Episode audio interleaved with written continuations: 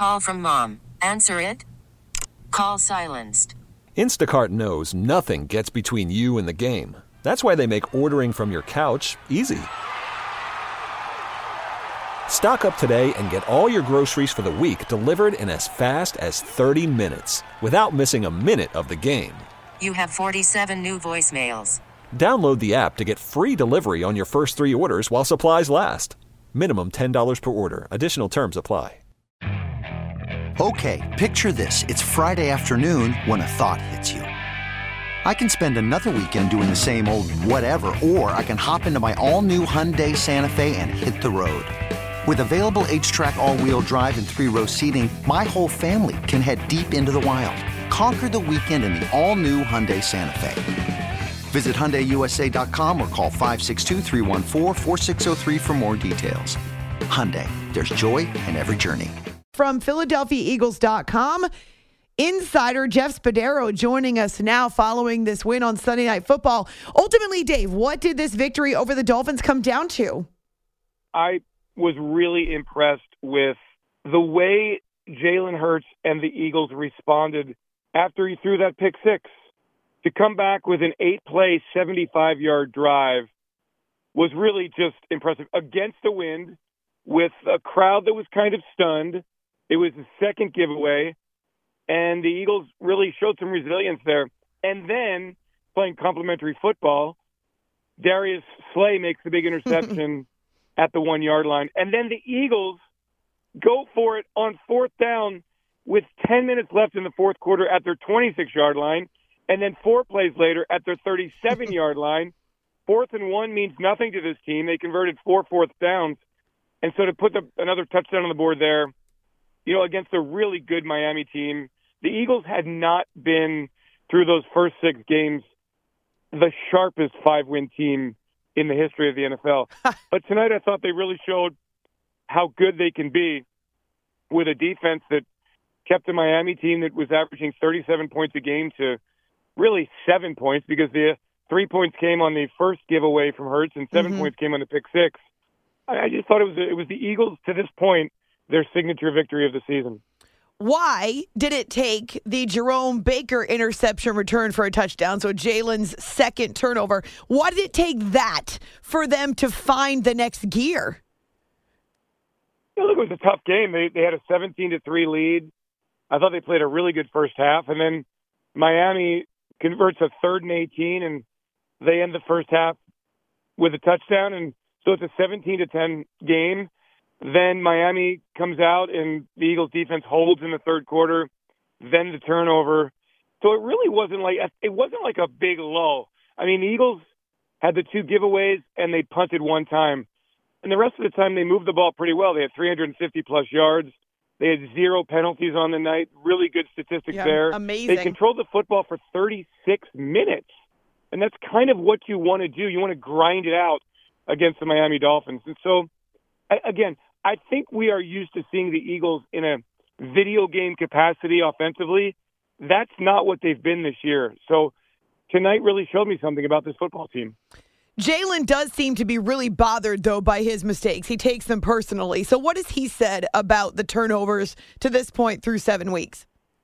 I mean, it's it's very uncharacteristic of him, um, and he's not happy with it at all. Look, last year was so dominant for this football team. 14 and three in the regular season, blowout wins in the NFC Championship series. You know, the NFC Championship postseason. Um, the NFC playoffs were amazing. The, the Super Bowl, Jalen was up and down the field. It's teams study you, and they've they've done a really good job defensively. I think taking away his run, and so you've got to find other ways to win. And really, the two drawbacks for the Eagles offensively this season have been the giveaways, number one, and then the red zone performance. Tonight, the Eagles were four of five before that final meaningless possession in the red zone. That's a really nice improvement. So I think the Eagles are headed in the right direction, and they need to be because they're in the really tough part of their schedule, and they can't afford the four giveaway games like they had against the Jets last Sunday.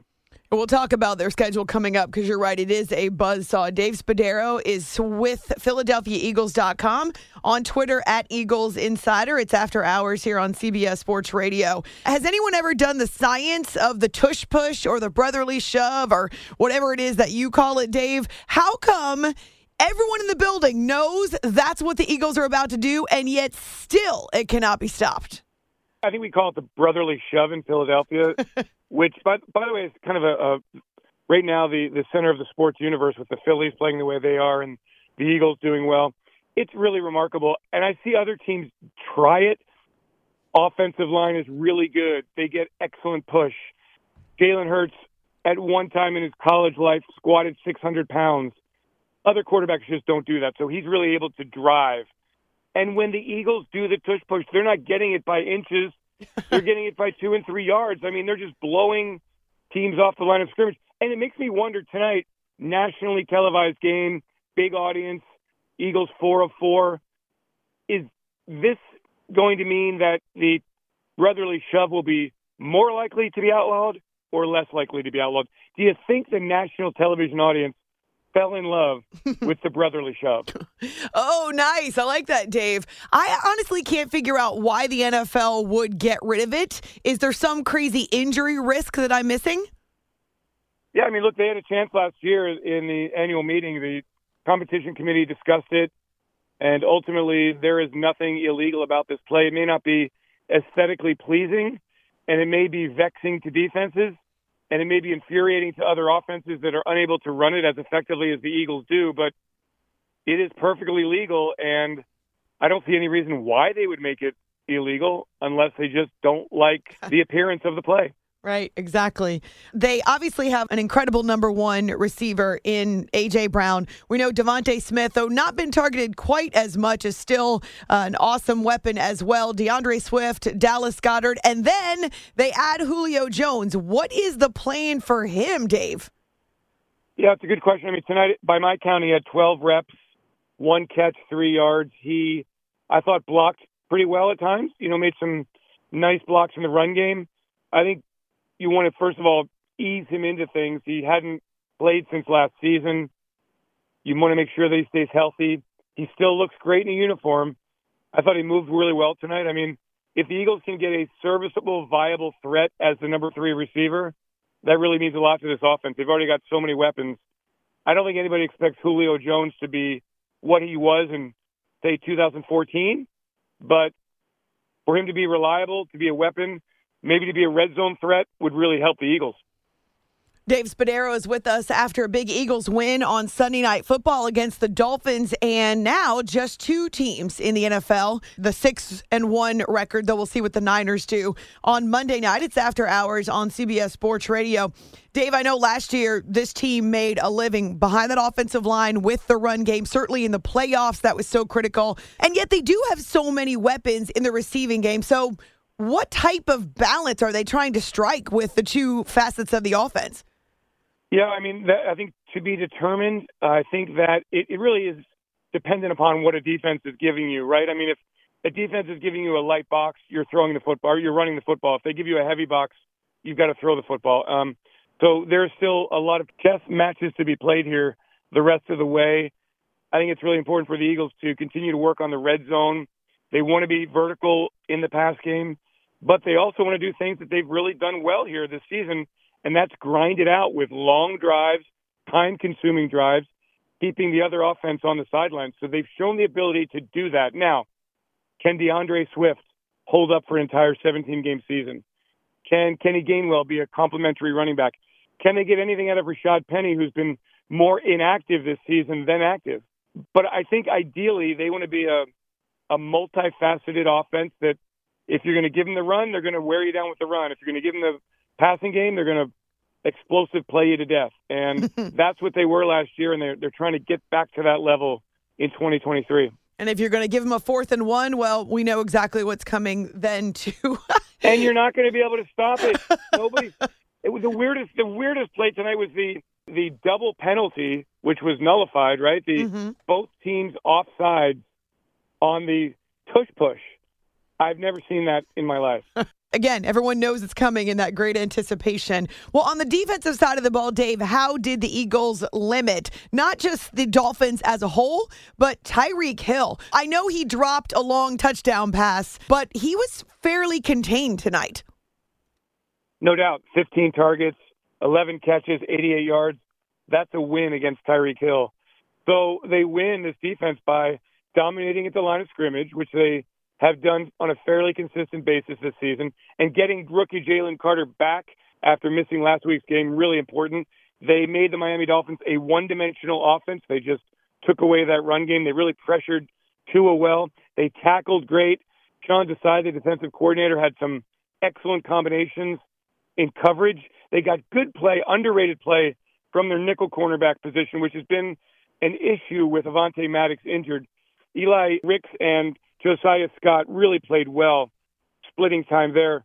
And like you said, did a great job on Tyreek Hill, gave a little bit to Waddle, gave a little bit elsewhere, but really, when you're holding the Dolphins to what under 250 yards, Right. I mean, that's a that's a standing ovation all around. It was a it was a great defensive effort. So, Dave, let's talk about the schedule. You alluded to it earlier. It's becoming a, a real challenge here in this middle portion of the season. So, next on the road at Washington and then home to the Cowboys. So, both divisional games there. You've got a game against the Chiefs, one against the Bills, one against the Niners before on the road in Dallas. Wowzers. But when you look at this schedule, what comes to your mind? I think look, it's really important for the Eagles that they're banking these wins, and six and one is impressive. You know it's going to get really hard. We we don't know what teams are going to look like, and, and frankly, when I look at the way the Buffalo Bills have played this season, I'm not sure that they are that impressive to this point, but they could turn it around. The 49ers have Deebo Samuel with a ha- hairline fracture in his, I think, shoulder. Mm-hmm. Is he going to be healthy? I mean, look, I think the Eagles just take it one day, one game at a time here. They're they're going to be really strong contenders in the NFC East. They've got a game and a half lead over Dallas. Washington's a few games back. New York is is way back. So I think what what Nick Sirianni's teams have done very well is just just that one game at a time. I know it's really boring and I know it's cliche-ish, but they don't look ahead. They don't start talking about how good they are. They just go out and they play physical football.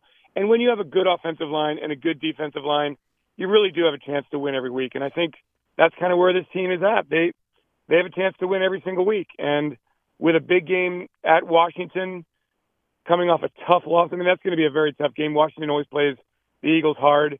Dallas, and then you go into a bye week, and you've got the Kansas City Chiefs after that.